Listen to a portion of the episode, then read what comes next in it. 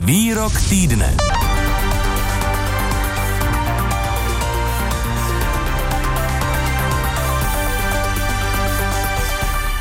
Čele ministerstva zdravotnictví se za poslední rok vyměnili už čtyři lidé. K poslední změně došlo tento týden v úterý, kdy oznámil svůj odchod Petr Arenberger. A to po zveřejnění eh, nesrovnalostí v jeho majetkovém přiznání v médiích. Arenberger připustil, že v tomto ohledu udělal chybu, ale podle svých slov čelil mediální šikaně. Bohužel jsem nesprávně vyplnil majetkové přiznání a vytvořil tak prostor ke kreativním spekulacím.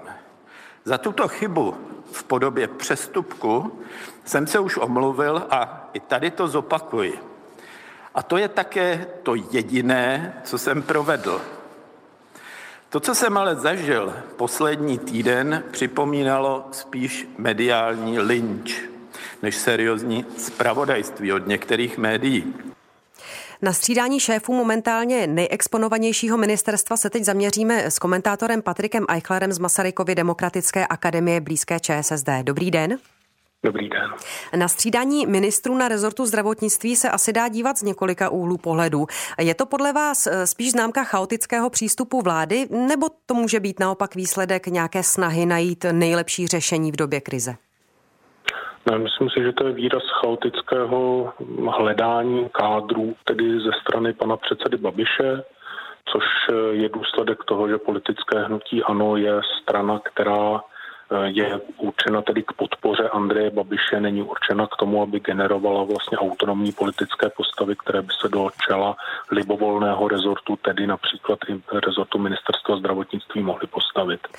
No a to možná vidíme i na tom oblouku, tedy s Adamem Vojtěchem, který jsme zažili, že Adam Vojtěch eh, chtě nechtě tedy v mezičase se stal politickou postavou, ten rezort nějakým způsobem řídil, to teďka není předmět té naší debaty. Hmm. A pak vlastně i pan Primula Prymula, i pan Blatný, i pan Arenberger přišli do toho rezortu ne jako politici, ale jako zástupci nějakých zájmových skupin v rámci zdravotnictví.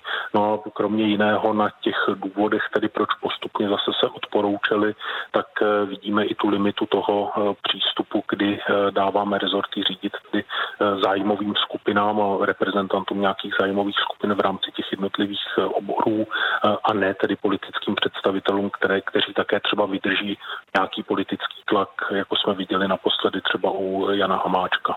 Jaké dopady má ta krátká životnost ministrů na fungování rezortu? Jak dlouho vlastně může trvat, než se nový ministr seznámí s agendou a začne se v ní nějak orientovat?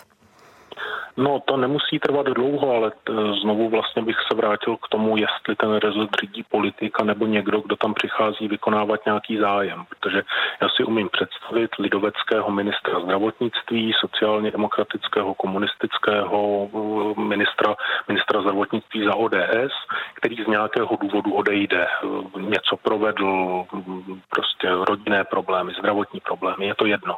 No ale když se podíváte do zdravotního výboru nebo do zdravotnické komise, komise, podíváte se mezi poslance, no tak tam najdete jednoho, dva, tři další lidi, kteří jsou také připraveni vykonávat funkci ministra zdravotnictví, když si třeba mysleli, že to bude až o jedno volební období později. No ti lidé přicházejí s nějakou politickou představou, chtějí poplatky ve zdravotnictví, nechtějí, chtějí zubaře zadarmo, nechtějí zubaře zadarmo.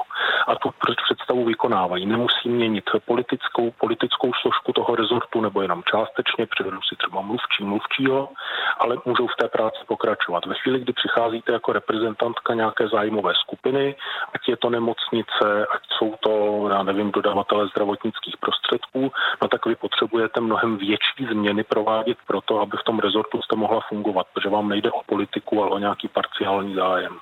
Když se podíváme na reakce zdravotníků a zdravotnických organizací eh, na jmenování těch jednotlivých ministrů, tak eh, dá se říct, který z nich měl z jejich strany největší podporu a souvisí to třeba právě s tím, že někdo byl více politikem než odborníkem a naopak?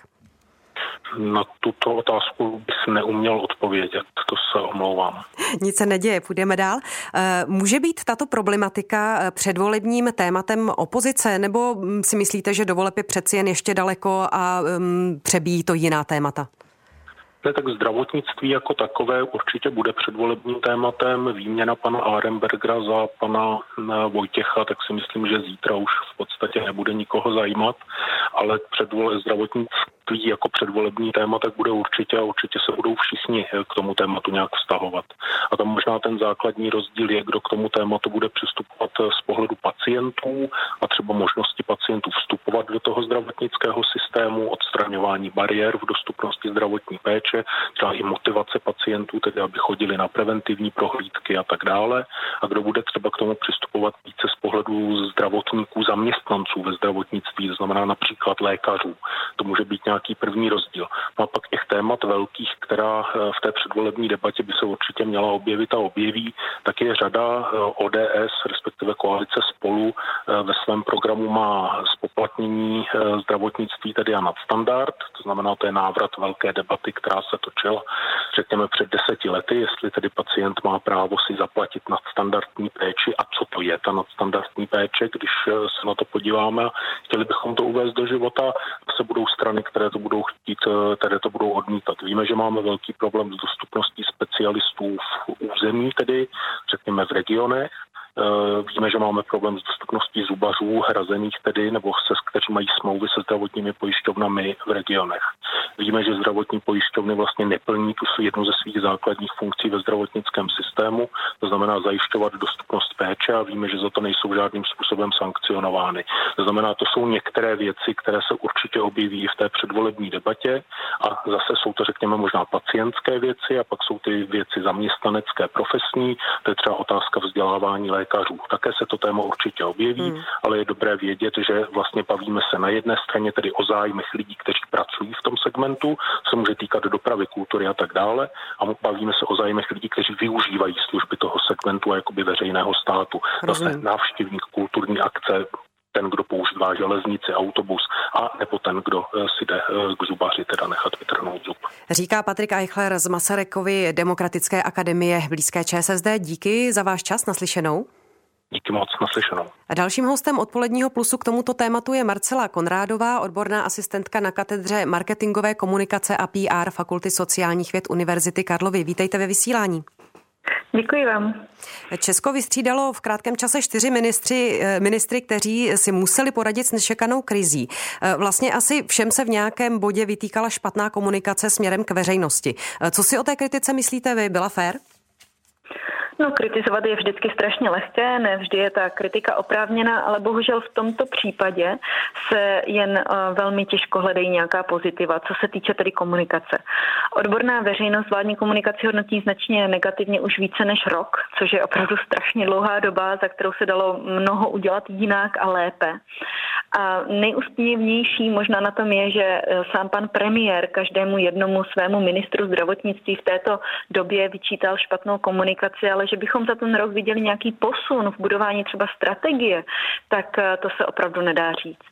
Když se podíváme na ten výrok dnes už, eh, dnes už ex-ministra zdravotnictví Petra Arenbergera o mediálním linči, tak co to vypovídá podle vás? No, já opravdu nepochybuji, že pan ministr ten tlak, který na něho byl v posledních dnech nebo možná eh, týdnu týdnech eh, vyvíjen, že opravdu vnímá jako nějaký mediální lynč. Já to myslím eh, zcela upřímně, že si vlastně nedokázal představit, co vše bude muset komunikovat výjima těch pravomocí ministra eh, zdravotnictví, když do té funkce nastupoval. Ale přece na jenom je to politická funkce, tak neměl by s tím ano. kandidát na ministra přeci jenom na nějakou, do nějaké míry počítat? Určitě, určitě to, že tím byl zaskočen, je vlastně strašná chyba. Uh, už jenom tím, že uh, je nějakým způsobem známá osoba, uh, je ředitelem nemocnice, musí se v tom mediálním prostředí nějakým způsobem pohybovat a sám i tvrdil, že jako ministr zdravotnictví chce zlepšit komunikaci. Navazoval vlastně na ten výrok pana Primuly o tom, že komunikace má být jedním z pilířů zvládnutí pandemie v České republice. A když i kdyby ji budoval sebe lépe, čímž neříkám, že se nesnažil nebo že něco nebylo lepší v té uh, komunikaci, kterou pan Arenberger uh, vedl, tak tímhle s tím to, tak říkajíc, lidově zabil. Když, když zmíníme ten mediální lynč nebo třeba štvavou kampaň, to jsou výrazy nebo termíny, které se může zdát, že od českých politiků slýcháme poměrně často. Dá se nějak vysledovat, jestli je tento způsob argumentu, argumentace na české politické scéně skutečně čím dál častější? Já osobně mám pocit, že ano, eh, že tento komunikační trend nějak zesílil nebo možná proslavil současný premiér pan Babiš. Víte, ono, když se na tím zamyslíte, tak je to vlastně docela těžké vysvětlovat každou jednu kauzu spojenou s tak kontroverzní postavou, jako je pan Babiš. Eh, a tento styl komunikace, eh, ta lynč, kampaň, je vlastně stylem politického marketingu, který kolem sebe pan Babiš a jeho hnutí buduje, který je vystavěn na, na té kategorizaci my versus oni. My ti hodní a uh, vy, co nám chcete ublížit, nějakým způsobem nás poškodit. E, je taková retorika běžná i v jiných zemích, nebo je to mm, něco na způsob, řekněme, nejjednodušší možné výmluvy? No, je to vlastně obojí, to, co říkáte. Je to nejjednodušší možná výmluva, je to takové to utnutí, eh, já se o tom nebudu bavit, protože to není pravda a už mě tím neotravujte. A běžné to ve své podstatě je právě u těch eh, hnutí a politických stran i v jiných zemích, které jsou, řekněme, eh, nakloněny k tomu populistickému stylu vedení kampaně a stylu komunikace, kdy opravdu se snaží jasně oddělit, my to děláme dobře a všichni, kdo nás nějakým způsobem kritizují, tak jsou proti proti nám nějakým způsobem zaujatí. Hmm.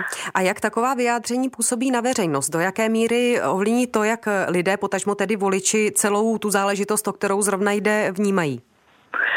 Ono v tomto případě zásadně záleží, kdo tuto argumentaci a tento styl komunikace použije. Pokud je to někdo typu pan Babiš, o kterém se tak nějak prostě ví, že e, ten styl komunikace je spíše populistický, tak to nikoho nepřekvapí. Je to postava, kterou buď milujete nebo nenávidíte, vaše příznivce to neodradí a vaše e, odpůrce nebo oponenty to ještě utvrdí. Pokud se ale jedná o někoho, kdo do té politiky vstupuje e, zvenčí, jako byl třeba pan Arenberger, pardon, Arenberger, tak mu může takové utnutí, vysvětlení jakékoliv kauzy nebo nepříjemné situace strašně uškodit, což jsme vlastně v důsledku i viděli eh, teď v posledních dnech. Říká Marcela Konrádová, odborná asistentka na katedře marketingové komunikace a PR Fakulty sociálních věd Univerzity Karlovy. Díky za váš čas, že jste byla naším hostem. Naslyšenou. Děkuji a naslyšenou. Posloucháte Odpolední plus. Nejnovější události v rozhovorech a reportážích. Každé všední odpoledne od 14 do 18 hodin na Plusu.